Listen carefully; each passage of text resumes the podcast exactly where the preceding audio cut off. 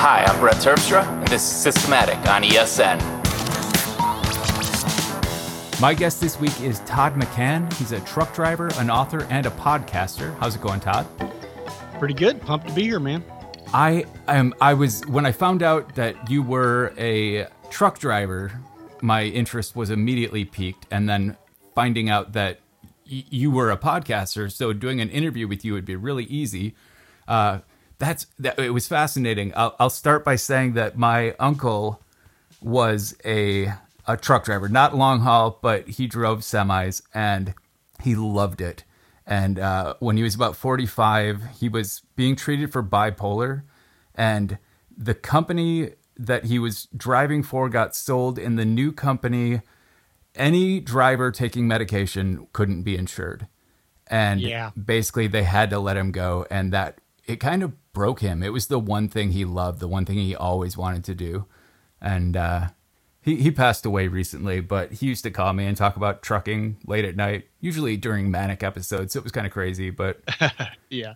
But yeah, I do have this fascination about it. So I'm excited to talk about this.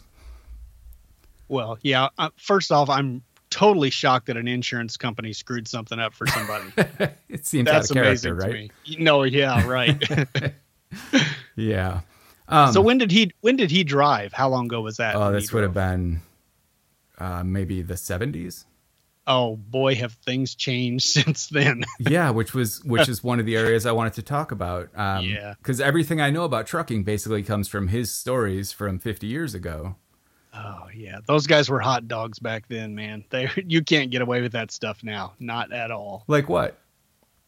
Oh, just the way they used to run back there. Uh, there was nobody really watching them. They could just drive however long they wanted, do whatever they wanted. Uh, you know, they made a ton of money. But nowadays, we have electronic logs. You know, we have to, even before that, we were on paper logs and we had to submit them to a company and they got audited and they wanted to make sure you weren't driving over your hours and all this kind of stuff. And now, uh, December nineteenth, I think it was, of this past year, all truckers are on electronic logbooks now. So this just kicked in. Like, is that a regulation? Yeah, it's a regulation from the uh, Federal Motor Carrier Safety Administration. Wow. So, yeah, it's just one of our rules they put in place trying to curb the outlaws. And it's I think it'll work, but it's a it's a pain in the butt and it is less efficient for sure. You know, because we can't fudge things like we used to. Which I suppose, I mean, circumstances always change, right? Well, and that's the thing with trucking. It is so crazy. I mean, you just never know what, you know, I mean, you might be planning on stopping at a truck stop two hours down the road. And then all of a sudden you're in a traffic jam for two hours. Now you're just sitting on the highway and what are you doing? Now you're illegal. You're, you're driving illegal, you know? And that's where paper logs really shine because like we could just pretend we showed up someplace and then, and you know, and we'd log it like we showed up there. And then the next day we would just drive two hours less or something like that. And that you was know, probably a generally accepted practice, right? Because it kind of worked for yes. everybody. Yes, all the truckers did it. You know, we just fudged it a little bit. I think our companies even probably knew we were doing it, and and it just worked better. I read a stat recently that uh, since these e-logs went into effect, that the average driver is losing about an hour of his eleven-hour driving day just due to parking. Wow. And that's because we don't have, you know, that's like a ten percent loss in income because we have to start looking for parking way earlier than we used to. You know, because yeah. like I said, we used to push it right up to the end. If we couldn't find a spot there, we'd go ahead and log it like that, go fifteen or twenty minutes down the road, find something, and then fix it the next day. But you can't do that with electronic logs, so you have to start looking at maybe, you know, ten hours or ten hours and fifteen minutes into your day. You know, so you might stop an hour or forty-five minutes before you actually have to, but you can't keep going because there's such a sh- shortage, of, uh, shortage of parking for trucks. So... Yeah, they. Everybody's trying to get used to these e-logs. I've been on them since twenty ten, so it's no big deal to me. But the new guys are, they're going through all the uh, you know acceptance phase and all that sure. stuff that you have to go through. What is it, the five stages of grief or something? Right. That's what they're going through right now. So I guess a lot of the questions I have, you actually answer in your book Trucking Life, and uh, I feel like you probably wrote that book because people like me coming from way on the outside of the trucking world probably ask a lot of the same questions. Is that fair? Yes, it's very fair. They, it's it's not only uh, non-trucking people, but it's people who are actually thinking about getting into trucking, you know. And I have met a lot of guys out here that come out here thinking it's one thing when it's an entirely different thing, you know, and then they're unhappy. And if they would have just taken the time to research it ahead of time, maybe they wouldn't have come into this career. You know, maybe they would. Maybe they'd love it, you know, like sure. Your uncle, you know, he loved it. Some people are born for this, you yeah. know, some people aren't. Uh, it'd be nice to find that out before you go to truck driving school and start a new career, you know? Yeah. So there's I, I in in uh, uh, relation to the kind of uh, federal regulations you were talking about, there was a uh, an anecdote near the beginning of the book where you talked about uh, switching to a new company, and the company policy was you couldn't stop for the first three hundred miles. Yeah. And uh, that was to avoid theft.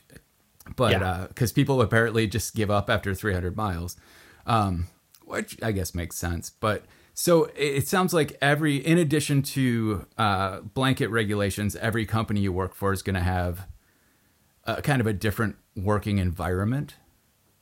Yeah, especially the big mega companies, you know, like Swift and Schneider, uh, J B. Hunt, the ones you everybody recognizes. You know, we, they've all got their different set of guidelines and their different set of rules. And, uh, you know, that security thing is just one of them. Sure. You know, I mean, if you're I, I think the most expensive load, my wife and I, I call her the evil overlord on the blog. She's kind of got her own personality there. Uh, but we had a load one time that was half full of cell phones, and they wouldn't load it all the way full because it was worth five million dollars, wow. just half full. And we got escorted. We had, we got tailed by a, a trailing vehicle the entire time, all the way from Dallas to Atlanta. Wow. You know, so those kind of loads are really high dollar. Uh, if somebody on the inside at the warehouse knows it's going out, they can easily call ahead. That actually happened to me once. I left a Sears warehouse. Uh, the people sealed up the load with a little plastic seal and everything. I got to a truck stop about, I don't know, maybe one hundred miles away, stopped for the night, and wind was really bad, and it was just rocking the truck, and I was used to that. You know, I slept right through it. Next morning, I got out to do my pre-trip inspection and found my seal busted, and somebody had crawled in on top of stuff and mashed it down, and I, we discovered this one as I got to the first stop, and uh, there was a big spot. Miss Something was missing in there, and after the, all the inventory was taken and all the receiving was done, they found it was a gigantic plasma T V. Uh. So whoever did that knew that that T V was there because they crawled over all this other stuff to get to it.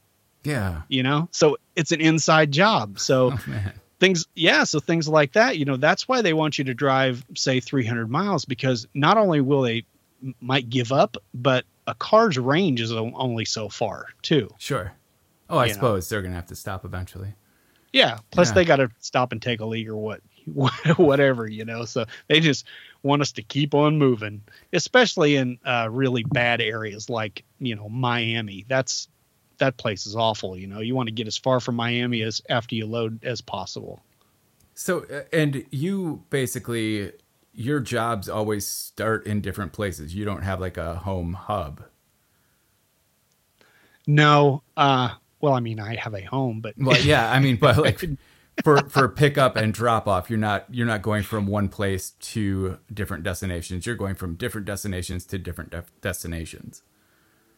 Yes, I am. There are truckers who do have, you know, regular runs that they just take something out and back and they're home every day, or they have a regular run where they might run, you know, uh, Saint Louis down to San Antonio over to Dallas and then back up to Saint Louis or something like that. But us over the road guys, yeah, it's a new thing every day. We might know where we're picking up the day before, like they might give us what's called a pre-plan, and they say, hey, this is what you're doing now. This is what we have planned for you tomorrow. That way they, they do that so you can kind of adjust your sleep, you know, so sure. You're not super, super tired, and you just kind of have a general idea what you're going to do the next day. So, uh, yeah, I'm I'm somewhere I am somewhere new every single day. What what does over the road trucker mean? It just means that you have no steady run, that okay. you're not on a steady a steady drive every single day. They call it O T R. You might see that sometimes, O T R trucker. Okay. And that just means you go wherever they tell you, you know. So I'm sitting here in Columbus today, and uh, I have a load to Pennsylvania tomorrow, and I don't know where I'm going after that.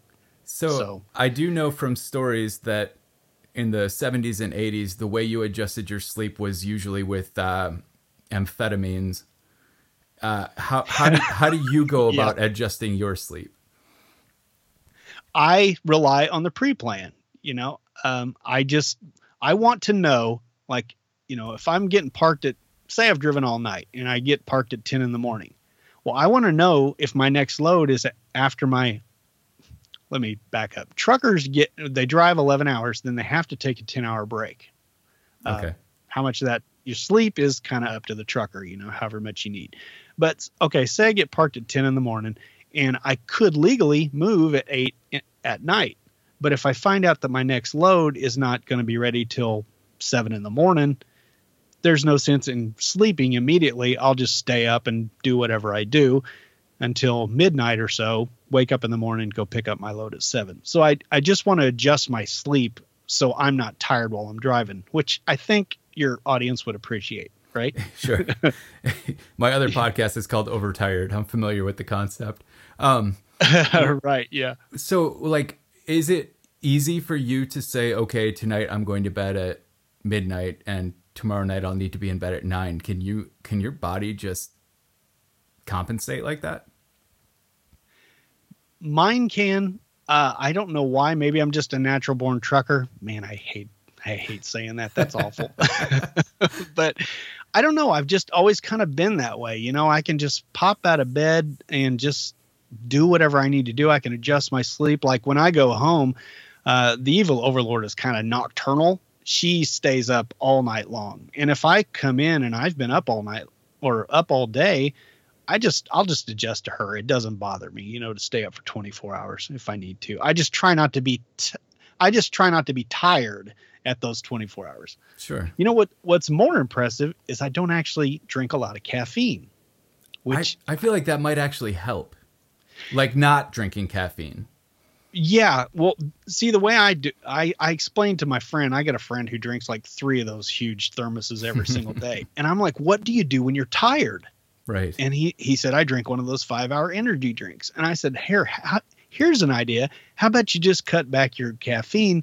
That way, when I really am tired, I can drink some caffeine and it perks me up. Yeah. As God intended. Yeah. Well, I mean, I, I cut myself down. I have one cup of coffee a day, like one mug of coffee a day. Congratulations. And yeah. I do, I do find that I can more easily control my sleep. I can sleep when I need to, not just when my body lets me. So, yeah, yeah. no, I think that's wise. Well, well I, I mean, listen- well, the the truck stops. You used to always be able to go to truck stops and buy the uh, the real ephedrine before it was completely illegal to buy it. Uh, you yeah. could just buy a little bottle of ephedrine, and it was sold as uh, like um, nasal decongestant. But yeah. but it yeah. was sold at the counter very obviously for the purpose of staying up all night. Yeah, those racks have been replaced with five-hour energy. Yeah. Yeah. I don't even know what's in that stuff. I don't either. I don't want to know. so so trucking life and your your podcast uh, Trucker Dump, these a lot of it is is about uh, well, I guess the podcast is more for truckers. Is that true? Well, yeah, it's really for it. I think I think anyone could relate to it, but most people just aren't interested in trucking, you know, but uh, it's mostly it's mostly for truckers.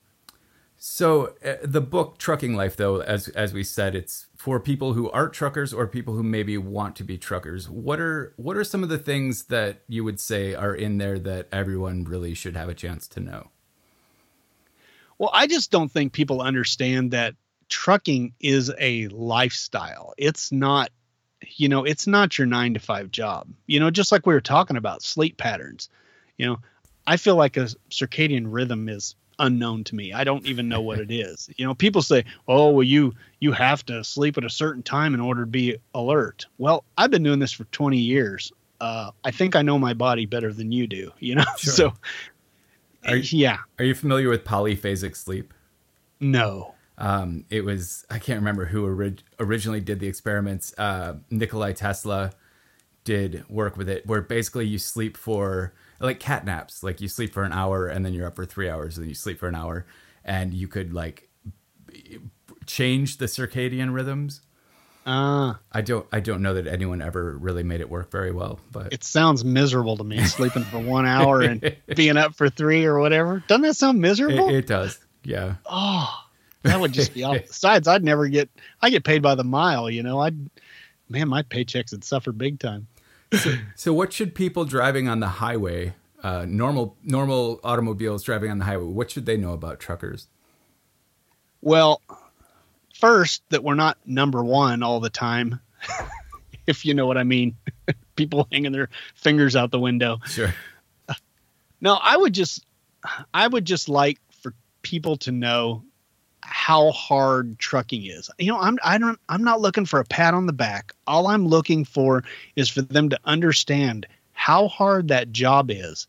And that if, Brett, if you were to look around in your house right now, look around your room, everything in your room, including the paint on your walls and the drywall that it's on, was brought by a truck.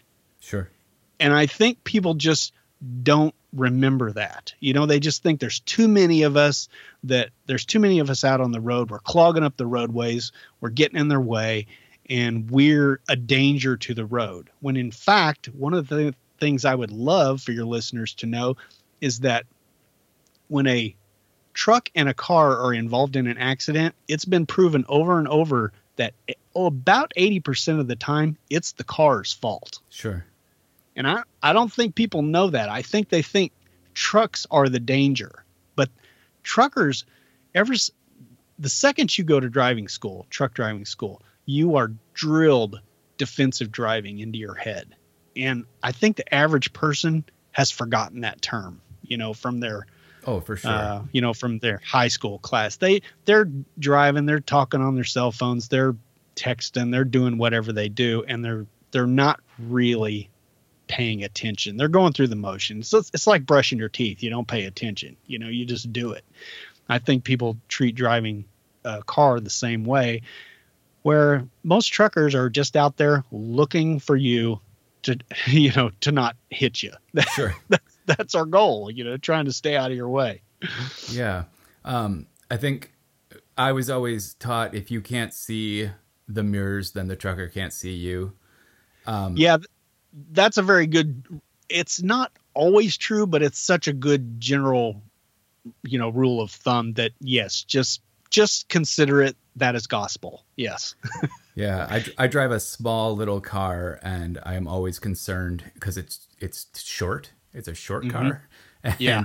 um, I tend to, I will pull into the left lane, uh, give the trucker time to see me, and then pass pretty quickly. Like I'll speed up uh five ten over just to get past and then merge back. Um I I just I never trust I guess that that my car is visible, because especially it's a dark color car on black black top. Yeah. Yeah. You, you are a very smart man, Brett, because you'd be surprised the people who love to ride beside a semi. And I don't get it. I would just like anybody who thinks it's okay to ride beside a semi just needs to go to YouTube and search for blown tire on a semi. That'll change their mind. You do it exactly right. You wait for just a brief second, make sure we have a chance to look in our mirrors, because we're checking them every, you know, anywhere from ten to thirty seconds. We're sure. kind of glancing at our mirrors, and we'll see you back there. And then you scoot by us as quick as you can, and you're out of our way, and we're out, you know, we're not putting you in danger. I'm so glad you know do I'm doing exactly that right. right. You are doing it perfect. Now, if you can just teach everyone you know how to do that, that would be great. Well, we'll make sure every systematic listener knows how to pass a truck. Um, yeah. And uh, it used to be like it, at night when you wanted to merge back, you turn on your signal, and then the trucker would drop the headlights off and on to let you know it's okay to merge. That doesn't seem to happen anymore, though. Well, yeah, I don't do it for cars simply because I, I drive a speed limited truck. Um, it's governed at sixty-four mile an hour. So cars are passing me so frequently at night that I just don't bother. Sure. You know, they're that usually back and, and cars, honestly, they cut back too quick most of the time. So when I'm ready to signal them to, to come over, they're already over and gone. Sure. You know? So, yeah. And, you know, that's another thing I wanted to mention about the speed limits. I don't know how many people actually know that a lot of the big fleets, like I mentioned, you know, Schneider, J B. Hunt, uh, Swift, all these big companies, most of them are speed limited. So let me ask you this, Brett. Have you ever been cruising down the highway and you see two trucks side by side and they're blocking traffic and they're just going down the highway side by side, not letting anybody around? Does that ever happen to you? I've seen it, but never for long periods. Okay. Well, you got lucky because one driver had common sense. Every once in a while, you, every once in a while you get two hot dogs, or not necessarily hot dogs. A lot of times it's just a new driver. And when you come in new to this industry, you, you have that mentality of, uh, that mentality of, I don't want to get past, you know, and it takes a while for you to just learn to just relax and just keep traffic flowing. So what happens a lot of times is two guys get in there and they're stubborn and they just don't want to give. But they're both speed limited trucks. One might be sixty-five, one might be sixty-four. And even the slightest variance in incline or weight of the truck will change who's who gets out ahead of each other. And it's, we call it turtle racing. You know, it's just too slow and it's just so annoying. And I I wish every I wish every person knew that that existed. We're not trying to be jerks. Sometimes we're just trying to get around the guy, you know, rather than staring at his trailer doors all day long. We know we're going to get around him eventually. So we just wait until we, it's as clear as we can get it. And then we pop out there and then we hope the other guy sees it, backs off just a tad bit, and we can get around. Yeah. I was going to say, um, like, if sometimes that doesn't happen, pulls up next to you, it seems like common sense to just slow enough to let them past and back into the right lane.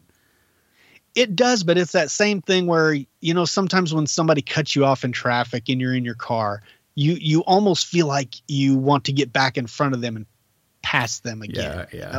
It's that it's that competitive, and you know, and everybody in America, we think we are the most important thing in the world, so nobody should get in our way. You know, I think that's I think that's really what it is, and these truckers just don't want to uh, let it happen. I, I mean, I wrote a blog post about it and did a podcast and trying to get the word out, and well, just not enough truckers listen to podcasts. So yeah. How, how, your podcast is directed to truckers. How many truckers do listen to podcasts? Not very dang many. I can tell you that. I have been trying to, I've been trying to promote my podcast more just by walking up to truckers at truck stops and asking them, hey, have you heard of what, do you know what a podcast is? And probably out of a hundred of them, maybe ninety of them have never even heard the term.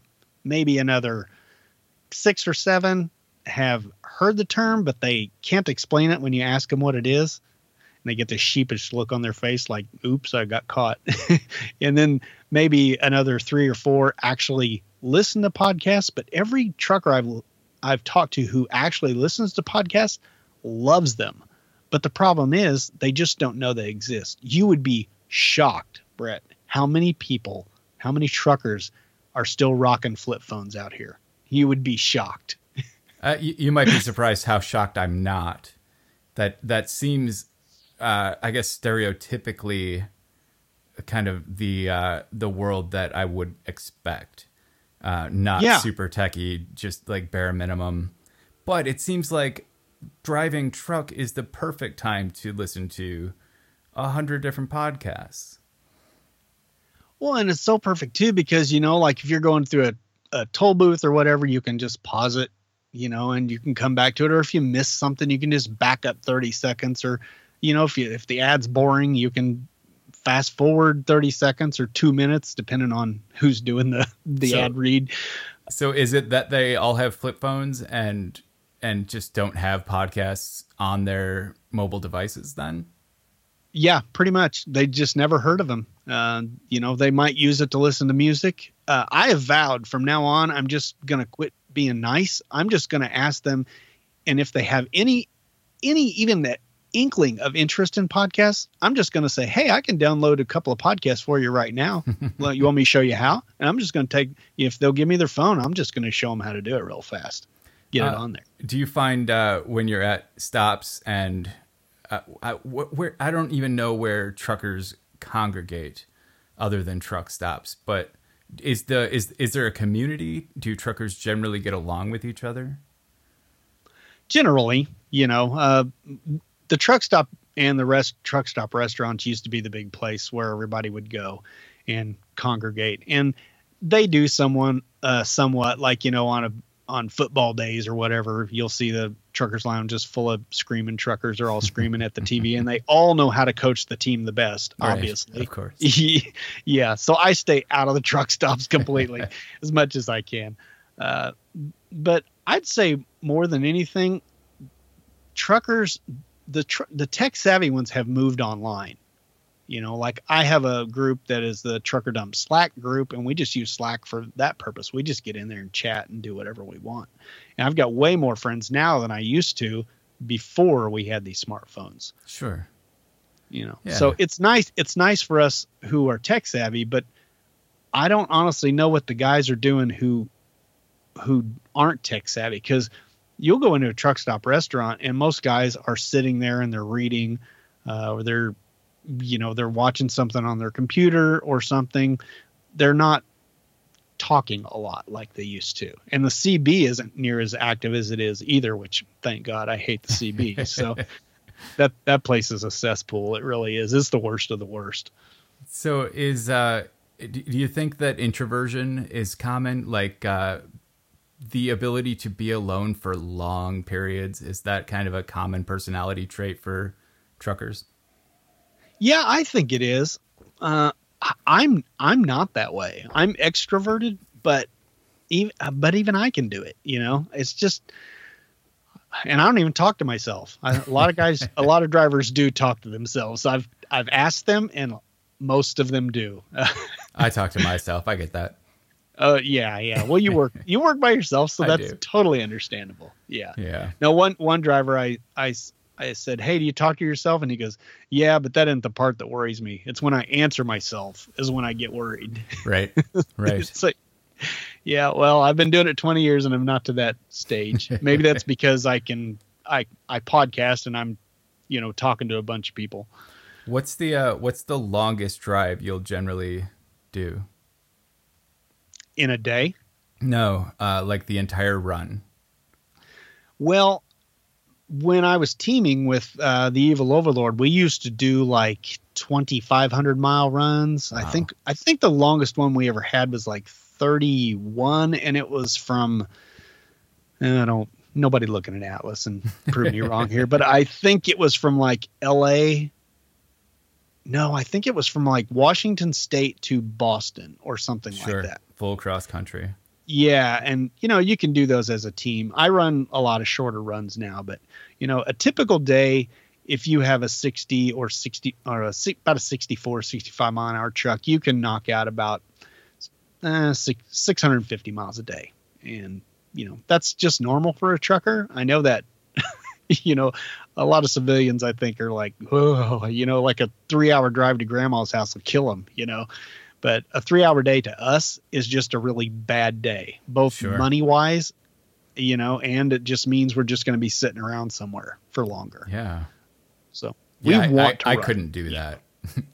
I don't do well with yeah, hour-long truck- drives. Well, you do build up a stamina over time, and you can do it, you know, longer over, over periods of time. But truckers are one of the few groups that are required to stay out on the road for long periods of time that make less than a hundred thousand dollars a year.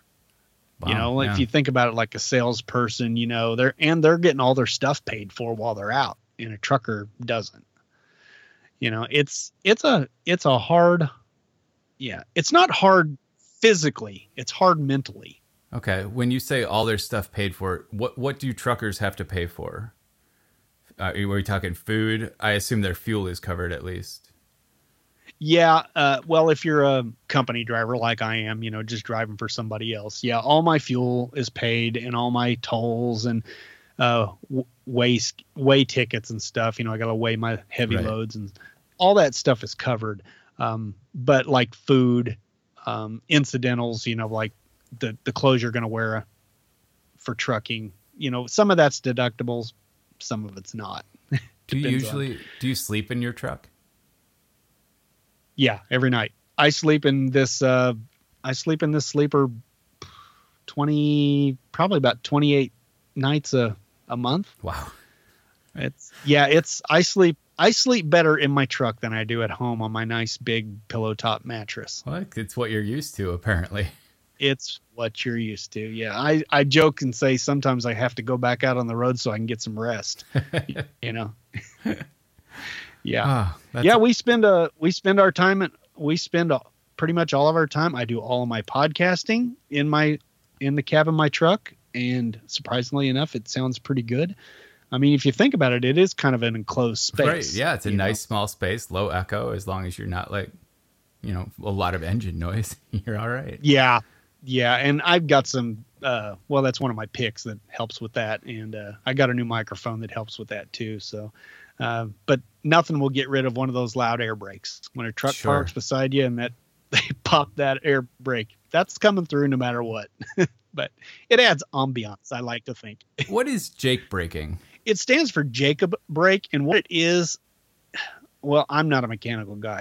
Believe me, every time if if a doorknob needs to be changed in the house, the evil overlord wants to call a handyman. That's how mechanical I am. Sure. Uh, but it's a um, ba- Basically what it is, is it reverses the compression on the engine. So the engine is actually stopping you instead of making you go. Okay. So not, I, not I just downshifting. Right. No, it's just like if the Jake brake is on and you let off the throttle, if the, if the Jake brake's on, you let off the throttle, it'll, you know, do the, boom, yeah. and it'll, it'll slow, it'll slow you down. And it's really loud and annoying. Which is why there are signs in certain in residential areas, no Jake braking. Yep. Yep. Yep. Yep. Because it is extremely loud. And some guys, you know, some of these hot rods, you know, they do it in truck stop parking lots. And it's like, what are you doing? You're going ten mile an hour. Come on. But it sounds so cool, you know. So anything else yeah. you want to cover before we jump to the top three picks? I know that's a really open-ended question. Well, there is one more thing I'd like to cover, and that is braking distance. I don't think people get this about trucks. I really don't. Uh, if they did, they wouldn't do some of the stupid things they do in front of us. You know, like pass us and then decide they want to turn right right in front of us. It's not a smart thing to do. Let me give you an example. Like a Toyota Camry is the best-selling car in America. It can stop from sixty to zero in about one hundred twenty-seven feet, I think is the number. And a truck takes two hundred ninety-four for the same distance. Sure. So, and that is with, that is when the truck is fully loaded at eighty thousand pounds. And believe it or not, a truck actually stops less easily when it is loaded lighter because huh. you don't, uh, that seems counterintuitive, but you have to calibrate these brakes for an eighty thousand pound, uh, eighty thousand pound vehicle. And if you have less weight, there's actually less force putting you down into the, into, you know, less friction on the road. So you actually, it takes longer to slow down that way. If you ever see a tractor, uh, like a truck without a trailer, sure, yeah. try not to be in front of it because there's nothing pushing down on those tires and it does not want to stop even on drive pa- dry pavement. I've seen way too so, many people as a truck is pulling up to a uh, stoplight. Especially one that's on the highway, uh, you know, they start slowing down plenty early, but then people will pass them and then jut in front of them before the stoplight. And it always seems like when I imagine, when I see how early they started braking, I have to imagine they were giving themselves enough space to come to a complete stop. And someone, you know, two cars just took away uh, twenty feet of their, their stopping distance. That can't be great.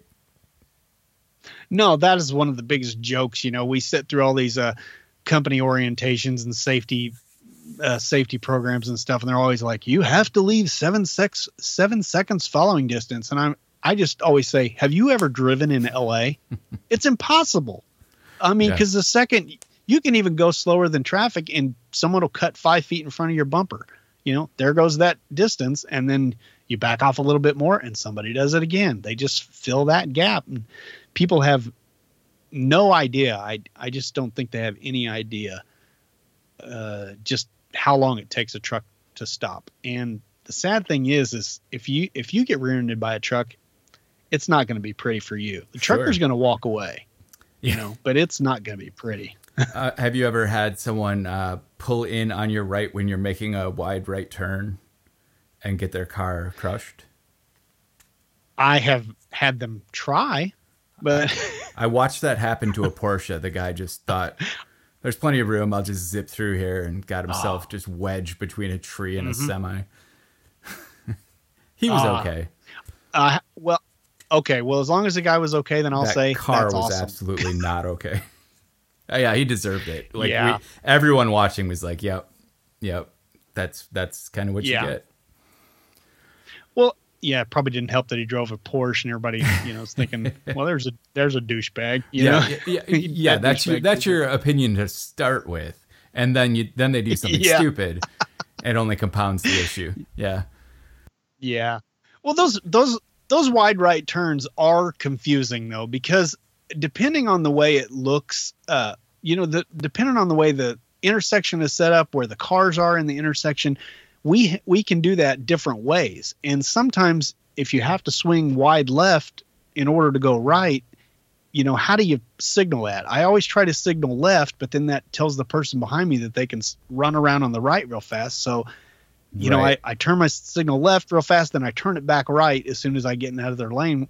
It's just a mess. There's no good way to do it. And uh, people should just learn they should never pass on the right. Just don't pass on the right, and you're safe. That's that's fair. As a civilian driver, if I see a truck with a right turn signal on, I just I wait because I don't know yeah. if they're going to pull left. I don't know if they're going to take a hard right. Um, so I just I stay behind any truck that has a right turn signal on. Um, yeah. that is, that is the easiest for me.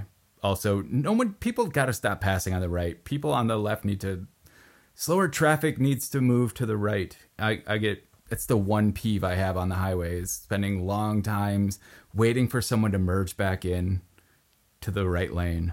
And they don't. Truckers are great yeah. about it. That's what I love about truckers. Like, they follow the rules and they follow the speed limits, apparently, because they're speed limited, but yeah, a lot of us are. Yeah. yeah. A uh, big thanks to Smile and P D F Pen ten for sponsoring this episode of Systematic. The new P D F Pen ten is the ultimate tool for editing P D Fs. P D F Pen ten adds watermarks, custom headers, custom footers, and a new precision edit tool. With P D F Pen ten, you can move images around without increasing the size of your document, you can magnify library items, and you can use a new improved color palette. P D F Pen Pro ten adds batch O C R support so that you can go paperless more easily by making an entire collection of scanned P D Fs searchable. Smile also offers P D F Pen for iPad and iPhone for editing P D Fs when you're on the go. You can learn more about P D F Pen and support Systematic by visiting smilesoftware.com slash podcast. Thanks again to Smile and P D F Pen ten. I'm going to be promoting MacStock twenty eighteen for the next few months, so here's your reminder for this episode. I'll be at MacStock this year, giving a talk amidst an awesome speaker lineup. If you haven't signed up yet and you can make it to the Chicago area July twenty-first and twenty-second, head to macstock conference and expo dot com. If you use the coupon code IndieNerd, you can get seventy dollars off a weekend pass. It's a great chance to meet up with your favorite Mac and iOS-loving podcasters, bloggers, personalities, as well as fellow Apple lovers. Visit macstock conference and expo dot com and use the coupon code IndieNerd, I N D I E N E R D. All right. Well, do you want to do some top three picks? Man, I'd love to. That'd be awesome. All right. So this goes back and forth, one at a time, and you get to go first. Okay, well, I'm a podcaster, so I would, you know, when I first started podcasting, I had, I what I did is I turned my blog into a podcast, so I kind of went back and I had ninety blog posts done before I decided to turn it into a podcast. So I'm a Mac guy. So naturally, I opened GarageBand. And I quickly found out how unfriendly it is to podcasters. You know, just just simple things like, you know, if you cut a section out, generally what you want it to do is you want it to the other section to squeeze up against right. the spot, you know, take R- that space. Cut. Yeah. But it, yeah, it doesn't work that way. So I'm a cheapskate. I just dealt with it for ages because I didn't want to spend any money on software. But it got to a point where I knew I had to. And that's when I discovered uh, Hindenburg Journalist. That is a really cool software program. It's ninety-five dollars for the regular version. It, the pro version is three hundred seventy-five dollars. But most of the stuff you want to do uh, is ninety-five dollars. Uh, you can get for the ninety-five dollars version. And basically what this app does is it it's not designed like uh, GarageBand or Logic Pro, like for music. It is strictly for podcasters and broadcasting and news and things like that. So it's got nice little features in it that are made just for podcasters. You know, like for instance, just, uh, you know, have an audio duck underneath uh, a, a voiceover. Yeah. You know, that is, that used to be able to be done in GarageBand, and they took it away at some point, you know, and it's yeah. super, super easy to do that in, in Hindenburg. Because it happens all the time in radio, you just have to do that. So this I just love this really app. It, it saved me. Yeah, it saved me a lot of money. I actually, like I say, I'm a cheapskate, but I I actually splurged for the three hundred seventy-five dollars version because I needed that. It also comes with uh, noise canceling when you get the pro version. So you can kind of fine tune it and, uh, you know, it actually monitors what's coming into the microphone. So you know, if I've got loud trucks idling around me or whatever, I can just kind of tune that thing up a little bit and magically I don't hear them. And that means I can podcast more. Like in the past, I'd always just have to wait until I had quiet. You sure. know, I might be, I might have a whole day to podcast, but I'm sitting beside, you know, some guy with a refrigerated trailer next to me that's just blaring and I can't do anything, you know? So, uh, it's saved me a lot of time just in editing features, and it's saved me a lot of stress, and I think I have more hair because of it. Well, I just signed and, up for the uh, free trial. This looks amazing. I can't believe I didn't know about this before. Thanks for yeah, sharing. Yeah, and they've got a lot of yeah, they've got a lot of great uh, video tutorials too, and the and the good kind of video t- tutorials where they don't last, you know, eight minutes to show you one thing. It's like a two minute video that shows you how to do one specific thing. I can appreciate that. And I that. use that. I, yeah, I use that constantly. Yeah. Nice. Great pick. All right. So my first pick, I, I've been into home automation for a long, long time, since before there was really home automation to speak of. And I finally decided to start buying more modern home automation devices, and I started with Hue bulbs, Philips Hue bulbs, and uh, that could be a pick in and of itself. But there's a specific device called the Hue Tap uh, that I'm kind of enamored with. It's a, a wall switch. It's a round like disc, and then inside the disc there are three buttons. So the main pressing the whole thing is uh, number one, and then there's two, three, and four, and you can have each button do something different. And there's no battery in it. It just sticks on the wall, but there's no battery because it uses kinetic energy. Every time you push it, it's charging what? up. So you wow. never have to change a battery on the thing. And that's cool. Yeah. Well, and because if you're living in a house with anyone else and you want to automate things, you can't have it so they have to pull out their phone or they have to talk to, you know, a robot to get the right. lights to turn on. You got to give people switches. And this yeah. has been a really good way to make sure that's available. Yeah. And that was called the Tap, you said? Yeah. Yeah. yeah. I tried to go down that home automation route just a little bit. Uh, we got the uh, one of these Ecobee yeah. thermostats. And, man, it's so great to just be a lazy butt and sit on your couch and change the, the temperature. But it was doing something weird in the in the, in the winter where, I mean, it literally jacked up our heating bill like three oh, wow. times as much. Yeah. And it was doing something running our auxiliary heater more than it was supposed to. And we, we had all the settings right, uh, according to Ecobee people, and it just, I don't know, it just didn't work. So, and uh, the evil overlord is not very tech savvy, and so she was like, take that thing out of my house. Well, sure. Any anytime someone tries to introduce something that only makes things worse, as far as you can tell, uh, it's really hard to accept. Yeah, and, and I'm always gone, so it makes it even right. worse, you know, because yeah. she's like, you're not the one having to deal with it. I'm like, oh, okay, okay, I'll take it out. You know, yeah. Happy wife, happy life, right? I, I have a Nest, and when I had forced air H V A C, it, it did actually save us a lot of money. But uh-huh. I recently moved to a place that basically just has boiler baseboard heat. And oh. you don't want to change the temperature on that. Like, those systems just don't deal well. They deal well with on and off. But yeah. more thermostat-based functionality is not their strong point. So basically, I, my thermostat just set it like sixty-nine all the time. The Nest yeah. is kind of pointless, but eh. Yeah. Yeah. Oh, that, that home automation thing, it's just a world I will probably, well, I won't get into it until I'm off the road. That's for sure. I can tell that from my first endeavor. It, it takes patience and money, and then you have to have people around you who are also patient. Now, there's three things I don't have. All right. So what's your second pick? Okay. I got a little app, a little iOS app from the developer uh, Extra Thought. And it is something I use all the time. You know, I, I listen to all these Mac podcasts. And so naturally, I want to try all these different to-do apps and stuff like that. You know, I think, oh, I need that. But then I it finally dawned on me one day that I am boring. My life is boring. You know, it's I, I wake up in the morning. My little computer in the truck tells me what to do.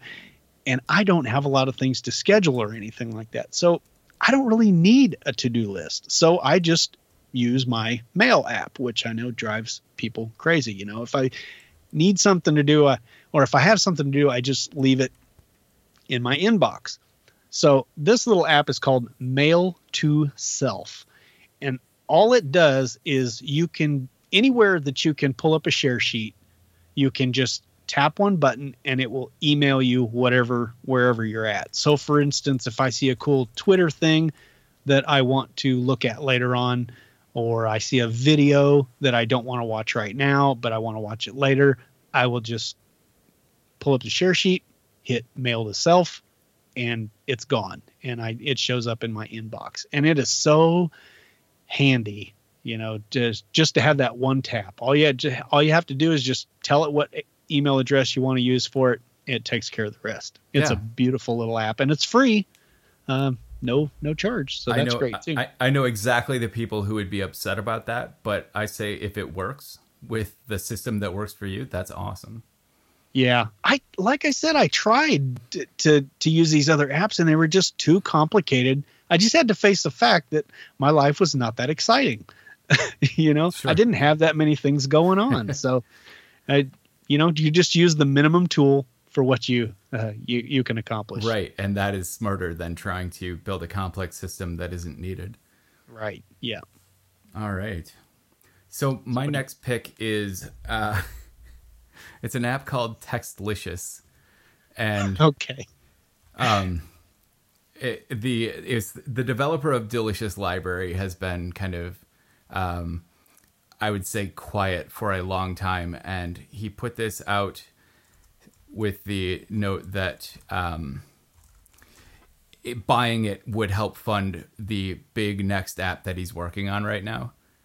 And uh, so I grabbed it. And what it is, have you have you seen on Twitter people who use uh, like fancy text in their in their names and in their tweets with yeah. like, weird fonts? Basically, this lets you type in a word, and then it'll translate it into those Unicode symbols that create like italicized Gothic fonts and things. Oh, you do something like that in your... Yeah, I always I, I always have little taglines, Brett something something Terpstra. That's right, yeah, okay, that's what it is. Right now it's like a heavy metal font that says Brett trapped under ice Terpstra. No, I changed it to a cursive font that says pay no attention to the man behind the curtain, because we have like oh. fifty characters now, so... Oh, you should have left it with a Metallica, man. I'll get back to it. Okay. Um, but yeah, that's that's an easy way to do it. There are websites that'll do it, but for two bucks, you can get Delicious Monsters version and uh, use it anywhere on your phone as like a, a share sheet kind of thing. Cool. All right. Yeah. Well, sp- speaking of music, uh, I've got one. It is a Doug script. It's called Join Together. And all this little app does is it takes two songs that should be together and make sure they stay together. I, I listen to shuffle mode most of the time, and it's just disturbing when I hear like Eruption from Van Halen, and it's supposed to go into You Really Got Me, but it doesn't. It just stops like, ah, and just switches to, you know, I don't know, some country song or something. It's like, what? Wait, you know, this is uncool. So I found this little app. It's free. Uh, I think it just, re- I think the free version just basically lowers the volume after five minutes or something, but you can pay five dollars uh, for a registration. And all it does is just link these two together. So even in the shuffle mode, it will keep those together. And it doesn't affect the original audio file. It just shows it that way in iTunes. Uh, and you can use it for longer stuff too, like uh, if you've ripped an audio book and it shows up as, you know, twenty different tracks, you can link all those together. Sure. And just make it into one big long playing audio book. Well, it's a really handy app. And well, not that anyone does it anymore, but concept albums uh, and rock operas and things like that would make a lot of sense to be able to force into a certain order. Yes, exactly. Yeah, Operation Mindcrime, uh, Queensryche is like that for me. You know, it's it's like you just can't listen to some of those songs out of order. You just expect it to roll into the next song, and if it doesn't, it's just disappointing. Right. Well, even yeah. like The Wall or Tommy, like there's an order that matters, and the songs individually can kind of stand on their own, some of them. But yeah, yeah, Quadrophenia yeah. out of order. um. Okay. So awesome. Now you had four picks, and like I said, I'm I can give up a pick if you want to if you want to take the fourth pick. I don't want to be greedy, man. That ain't cool. It, it's I do this. I have to come up with three picks with every guest. So if I can have someone else take one pick off of me, that's one I can what? save. All right. Yeah. Well, I will, because this this app is so vital to me. Okay, you can imagine I'm on the road, like I say, about twenty-eight days out of the month, which means anytime I want to do anything on my computer, I'm always tethering from my iPhone.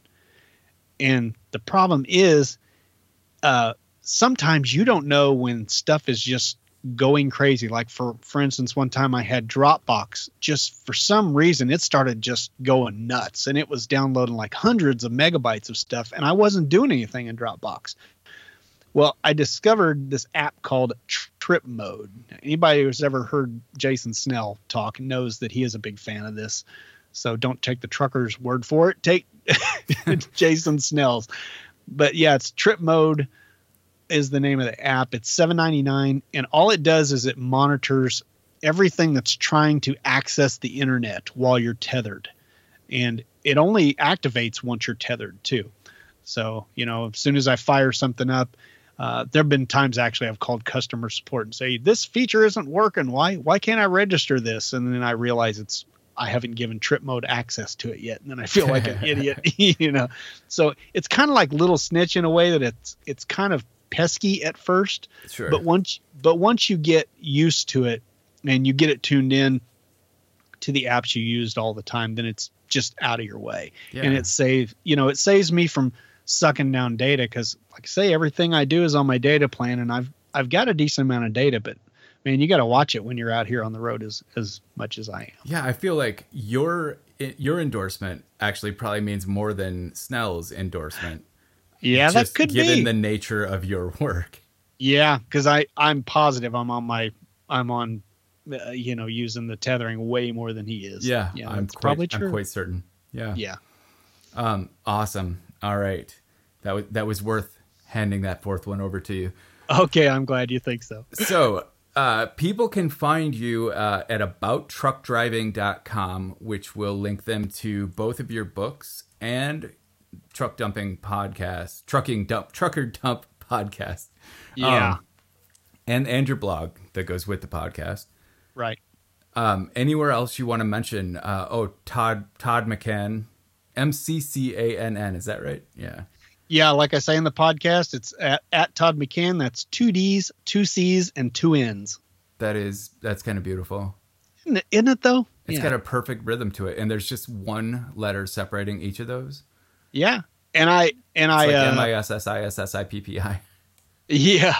Yeah. Sometimes I have people write in, you know, for feedback for the podcast, and they're like, yeah, I know it's two, two D's, two C's, and two N's. Yeah. Yeah. Um, and they're always, they're always quoting my uh, my tagline on it, too. Uh, uh, how I end my podcast, I always say, drive safe and stay out of my way. So people are always saying that to me, too. Is there anywhere else you want to uh, list for people to find you, contact you? No, I mean, we've got a I've got just a couple of Slack groups. Like I say, uh, trucker the Trucker Dump Slack group. If you're a trucker. Well, I don't know how many truckers you got listening to this well, show. Well, hopefully but, more now. Yeah, well, if you're, a, yeah, I'm definitely going to tell all my friends about it. So, uh, yeah, if uh, you know, if you want to join there and just talk to a bunch of truckers, that's cool. You can email me at truckerdump at gmail dot com, and we also have one that's specific for Mac uh, Mac lovers, app, Apple guys that are truckers. We call that iTruckers, and you can uh, email iTruckers at i cloud dot com to join that group. Oh, all right, that one me. that one's really active. All right, I took that note because I didn't know about that. All right. Yeah. Nice. All right. Well, thanks a lot for being here. I uh, I find you a, a fascinating person, and hopefully everyone else is going to develop a uh, respect for and or interest in trucking now. Yeah, that is what I'd love. You know, I, I wrote the book a little bit for people who just, there are some people out there who just have a genuine I- interest in trucking.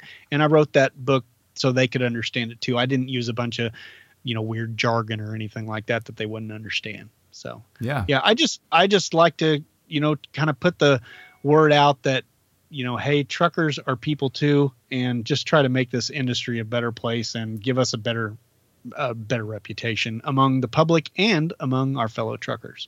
Nice. We should also mention there's an audiobook version of Trucking Life that you read yourself for yep. nine hours.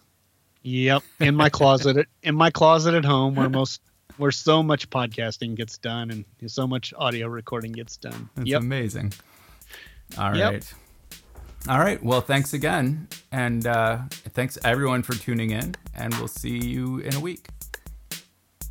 Hey, thanks for listening to another episode of Systematic. You can find me at brett terpstra dot com and as T T Scoff on every platform, including Facebook, Twitter, GitHub, Last dot f m, and probably a bunch you've never heard of. Just search for T T S C O F F.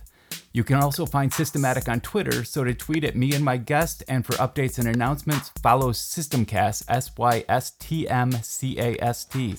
If you're loving Systematic, don't forget to go leave an inspiring iTunes review. Thanks for listening.